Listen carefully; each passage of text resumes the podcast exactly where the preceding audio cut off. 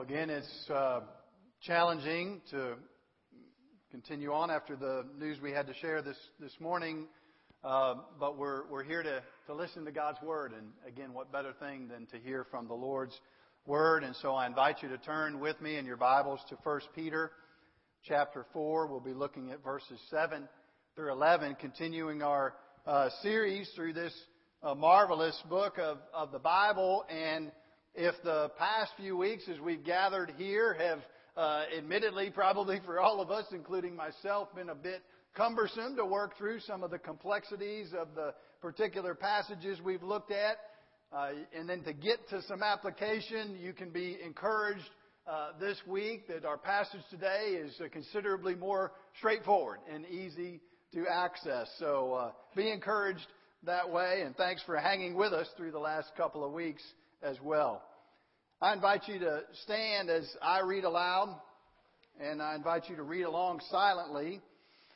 Uh, 1 Peter chapter 4, we stand in recognition and honor of God's holy and perfect word. Beginning in verse 7, Peter says, The end of all things is at hand. Therefore, be self controlled and sober minded for the sake of your prayers. Above all, keep loving one another earnestly, since love covers a multitude of sins. Show hospitality to one another without grumbling. As each has received a gift, use it to serve one another as good stewards of God's varied grace. Whoever speaks is one who speaks oracles of God. Whoever serves, as one who serves by the strength that God supplies in order that in everything God may be glorified through Jesus Christ. To him be glory and dominion forever and ever. Amen. You may be seated. Let's pray together. Father, we thank you for your word. We thank you for how it speaks into our lives, it comforts us and sustains us even when things around us are discouraging. And we thank you for this reminder today of the call to be involved in your kingdom and the way that you've gifted each one of us, particularly for that. Teach us during this time, we pray. In Jesus' name, amen. But when we hear about the Lord giving us spiritual gifts, and we read about it in a passage like this, if we're honest and we think about receiving this gift and how we need to use it in God's kingdom, it can be a little bit like when on Mother's Day, mom gets that vacuum cleaner or that blender. Or on Father's Day when dad receives that leaf blower or that drill. We hear the word gift, but it doesn't feel necessarily like much of a gift because it requires something of us time and energy. And the spiritual gifts, if we're honest, can sometimes sound that way to us. Thanks, God, for giving me that gift, which requires so much of me in time and effort and focus.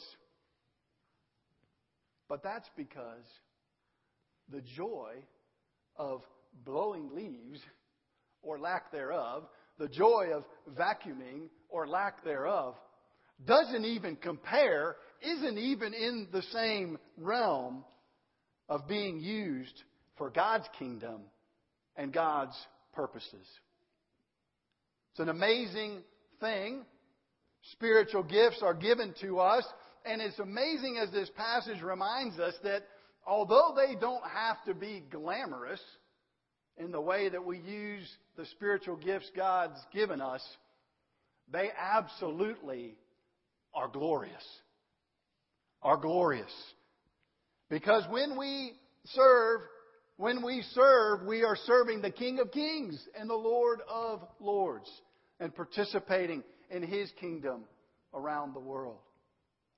If you want to follow along in the notes section in your worship guide, you can in the back portion of that worship guide, you'll find a page that lists some, some thoughts. And the main idea I'd love for us to take from the passage today is just this that because we have received the gift, the gift of salvation, we should use our spiritual gifts for God's glory.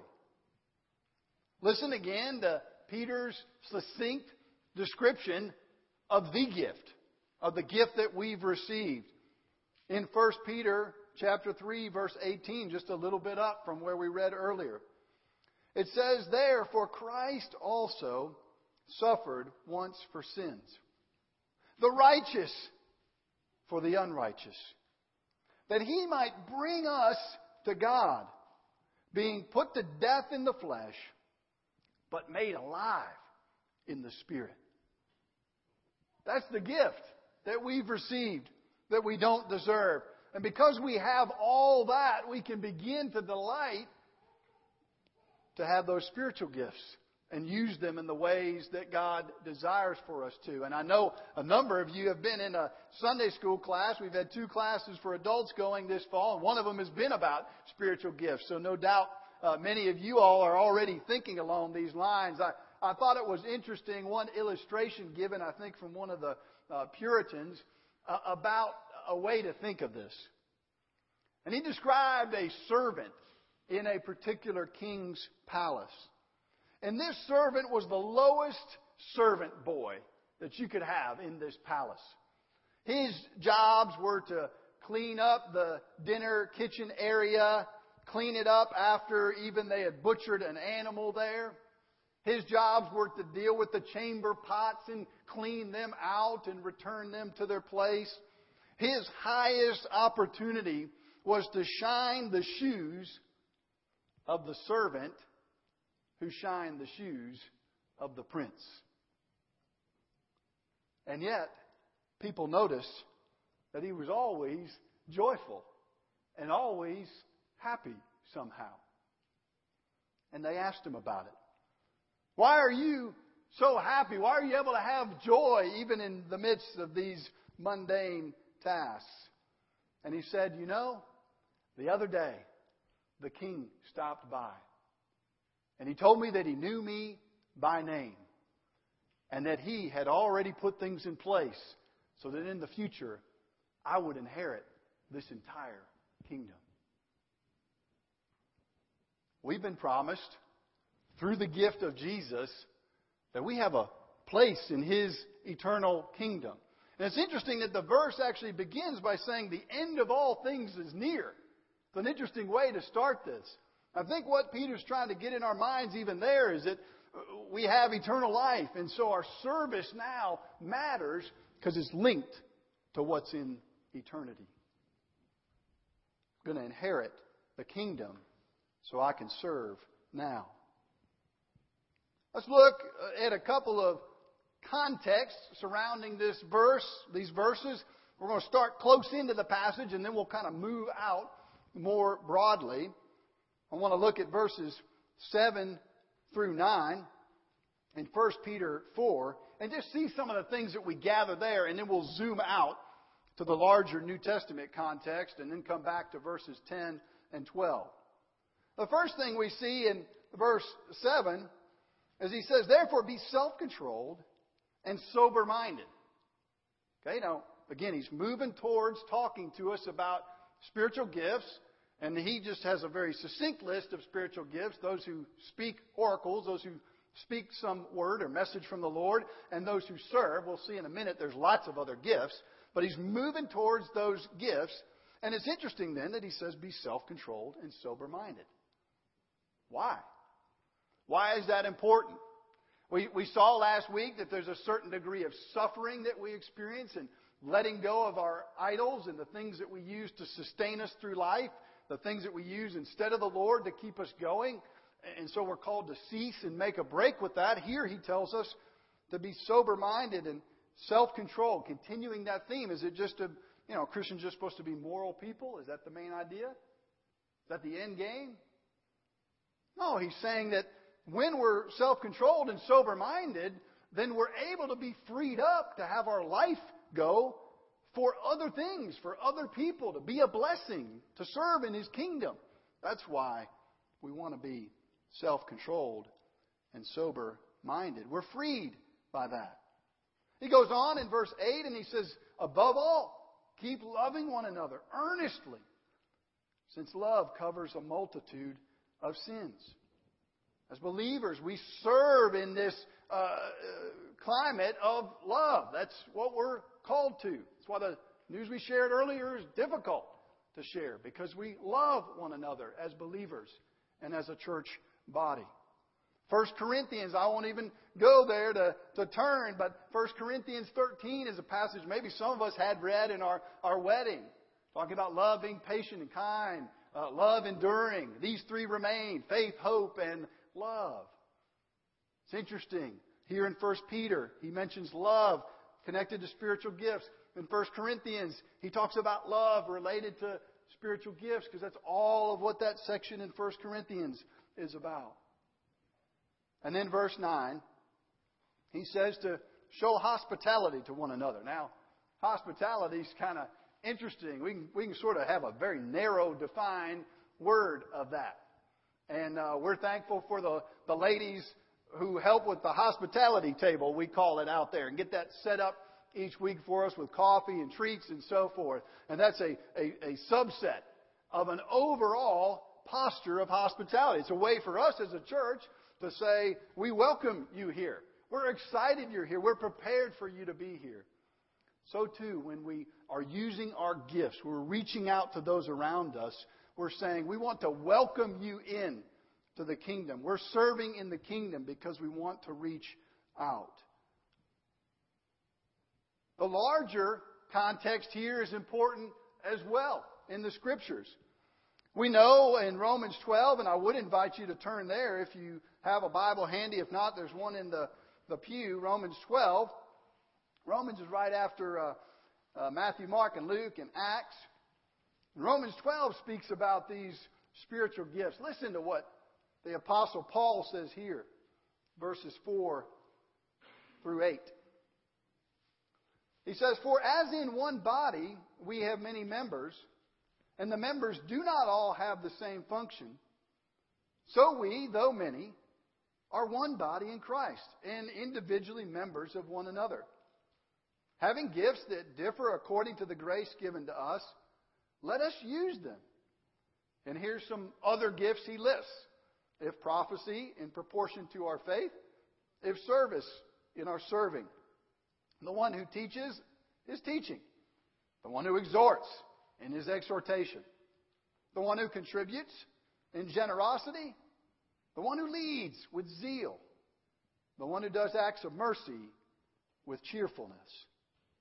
And of course, we know as well, if we're familiar with the context of the scriptures, that 1 Corinthians 12 lists a number of other spiritual gifts. But God's saying to us, we have all these ways that I'm gifting different people, different individuals in the church to be used. It's also important for us to think about the context, uh, larger scriptural context of Ephesians chapter 4. You can turn there if you want to. That's just a little bit further on in the Bible after Romans. Uh, before you get to Colossians and Philippians, Ephesians chapter 4 says something that's really interesting when we think about using our gifts. And what he's trying to show us here is that when we come to the worship service like this and hear God's Word, or you come to a men's or women's Bible study and kind of make that commitment to be involved and hear God's Word, or make the commitment to be here for our Sunday school time on Sundays, whatever context you're hearing the Word, it can be easy for us to think, okay, well, this is, this is good. I'm getting information about God. And maybe I'm even beginning to believe and experience that more and more in my own life. It's interesting then, on top of that, that's, that's important the Apostle Paul says in Ephesians 4, beginning in verse 11, he says, God gave the apostles, prophets, evangelists, pastors, and teachers. Who are those? Those people who are doing what I'm doing right now. Speaking about the Lord. What are they given for? What's, what's their purpose? To equip the saints for the work of ministry, for the building up of the body of Christ, until we all attain to the unity of the faith and the knowledge of the Son of God to a mature manhood. What's that tell us? That tells us that part of what's happening right now, Lord willing, and in Sunday schools and in small groups is a boot camp. Those are kind of popular now, I gather, kind of the CrossFit. Maybe some of y'all are into the CrossFit thing and go out to some sort of area, and there's even folks that run through all this mud and things and do things with phone books and hang on, what, you know, whatever they're doing. It's a boot camp. Well, it's not a glamorous picture maybe for us, but that's part of what church is. It's actually equipping each one of us with the, the knowledge, the relationship with the Lord, so that they, we can then take that through our gifting and be used for His kingdom. That's a big part of what we're doing uh, every week here. So we see that there are more gifts listed in the Scriptures. We see that the gifts that, that, that those who are sharing the Word have are really equipping gifts, are helping all of us to, to serve. I want to mention one other thing, and that is that there's uh, an overlap between gifts and commands. Gifts and commands. And here's the way I think of this. If, uh, if maybe some of us here have the, uh, the gift of evangelism, let's say, and you're walking, you know you do, and you're walking along the street, and a poor old lady falls down in front of you on the sidewalk, it's great that you've got that gift of evangelism. And it'd be nice to share with her the gospel message, right, about salvation. But what's kind of the first thing you ought to do? Help her up. Serve. You may say service isn't one of my strong gifts, but every one of us is called to serve in that way. Just like some have the gift of evangelism, but all of us are called to go and make disciples. Some have the gift of mercy, but all of us are called, the scriptures say, to show mercy. Some have a particular gift of giving and blessing in that way, but all are called to give faithfully. This is the context of the larger picture of the New Testament. And one other thing before we go back to 1 Peter here and, and conclude our time in God's Word this morning is that God's kingdom includes within the circle of God's kingdom is this what we're doing this morning? The church. But there's things that God can use us in beyond the, four walls, if you will, of South Shades Crest Elementary School, or beyond the, the uh, sphere even of Cross Creek Church outside of this, this environment. And God's gifted many of us that way as well. I'm going to say something more about that in just a minute. Let's get back to 1 Peter chapter 4. And I want us to look and, and finish our time looking at verses 10 and 11 in this way. It says, as each has received a gift, use it to serve one another. Same thing it says in Romans 12. You got a gift, Use it. That's what God wants you to do with it, not to leave it sitting on the shelf. And use it for what? To serve one another. Whoever speaks as one who speaks oracles serves as one who serves by the strength that God supplies. How are we going to serve? How do we find energy? How do we carve out time? God gives that strength. And then all of this is in order that God may be glorified. You know, it's interesting. A few years ago, I read, I think it may have been all the way back in 2004. Uh, you know what the Salvation Army has had to do around Christmas time all over the country? Remember what you used to see outside of Walmart and Target and so forth, standing there as we got close to Christmas time? That person standing there ringing that bell with the bucket. You know what back in 2004 the Salvation Army had to do? I mean, there's a ministry that's reaching people, blessing people. They began to introduce robotic, life sized bell ringers. That's just a poster that stands up and looks like a bell ringer and has an automatic sensor so that when you walk by, it rings a little bell and it invites you to give in that bucket. You know things are getting tough. You know it's tough for people to understand the beauty and the glory of service when the Salvation Army has to introduce Robo Ringer. You know? That's a sign of the times. And Peter's just reminding us here wow, we've received the most monumental gift that could possibly be given. And then the Lord has given us these other gifts that, again, to us look a little bit like getting that vacuum cleaner or that leaf blower, but in fact are ways to see God's glory unveiled in our lives. You know, me and, and my four boys like to, to watch uh, some of the, the uh, shows on Science Channel. That How It's Made show. Y'all ever watch that if you've got that channel? Patients can't stand it that we watch that thing. But but you know, it's amazing. And, and it's not just amazing whatever they're making some little ceramic bird or they're making a, uh, a boat or they're, you know, whatever. What's amazing to me is that there's a machine that does all that stuff. For every little thing that we own and have, it's gone through some kind of machine or maybe 10 different machines. And you watch the show and it's interesting to see how it's made. But what's really fascinating to think of is somebody had the gifts and the ingenuity to be able to design the machine that does all of that. The machine points to something glorious, something amazing behind itself. Or, or maybe think of it this way. You're standing in front of a, uh, some beautiful artwork. I don't know why I looked over here. Uh, you're standing in front of some beautiful artwork. Face this way. Look away. Look away. Uh, and and you see it, and it and it's it's got colors and it's got shades and ways that it's designed and so forth. But ultimately, there's something else that's happening in your heart and mind as you look at that piece of artwork.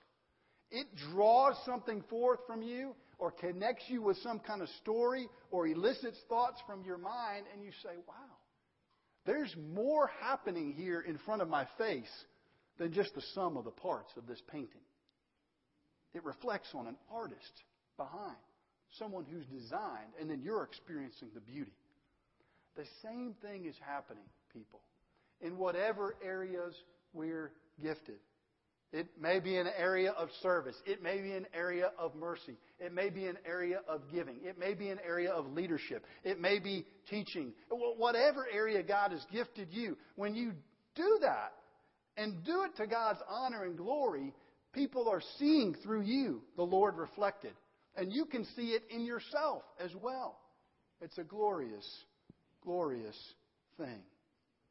So as you think this morning about what it might look like to maybe take another step of serving in, in our church body, we're so thankful for, let me first say, I praise God that we're actually seeing that in our church. We see that each week. We see that painting and see the glory of it as people help and serve in the nursery, as folks teach children's church and children's Sunday school, as folks are involved in the praise team, as others help set up and take down. All of those things that are going on, the hospitality table and people serving as life group leaders, the list goes on and on. My encouragement would be for each one of us is just to consider, hey, how am I using my gifts? Is there another step in that area I should be taking or might be taking? I'd even encourage us too, while, you know, we're a young church and we need lots of energy and involvement from folks to continue thinking maybe, maybe it's coaching that team. Or maybe it's serving on that business council or committee. Or maybe it's a ministry that, that we are supporting the Foundry or the Lovelady Center or Save a Life or something in the community that you might serve with outside the walls of this church. But let's all be considering what it will look like for us to take that marvelous gift, the gift that we've received, and reflect it as we use the gifts that the living God has blessed each one of us to have. Let's pray. Well, Father, we do just continue to pray today that you would be our encourager and we thank you, Lord, for your body, the church, in good times and in challenging times, how we can, each of us, use the gifts you've given us to be building your kingdom up And we ask that you would strengthen us for that purpose, we pray in Jesus' name. Amen.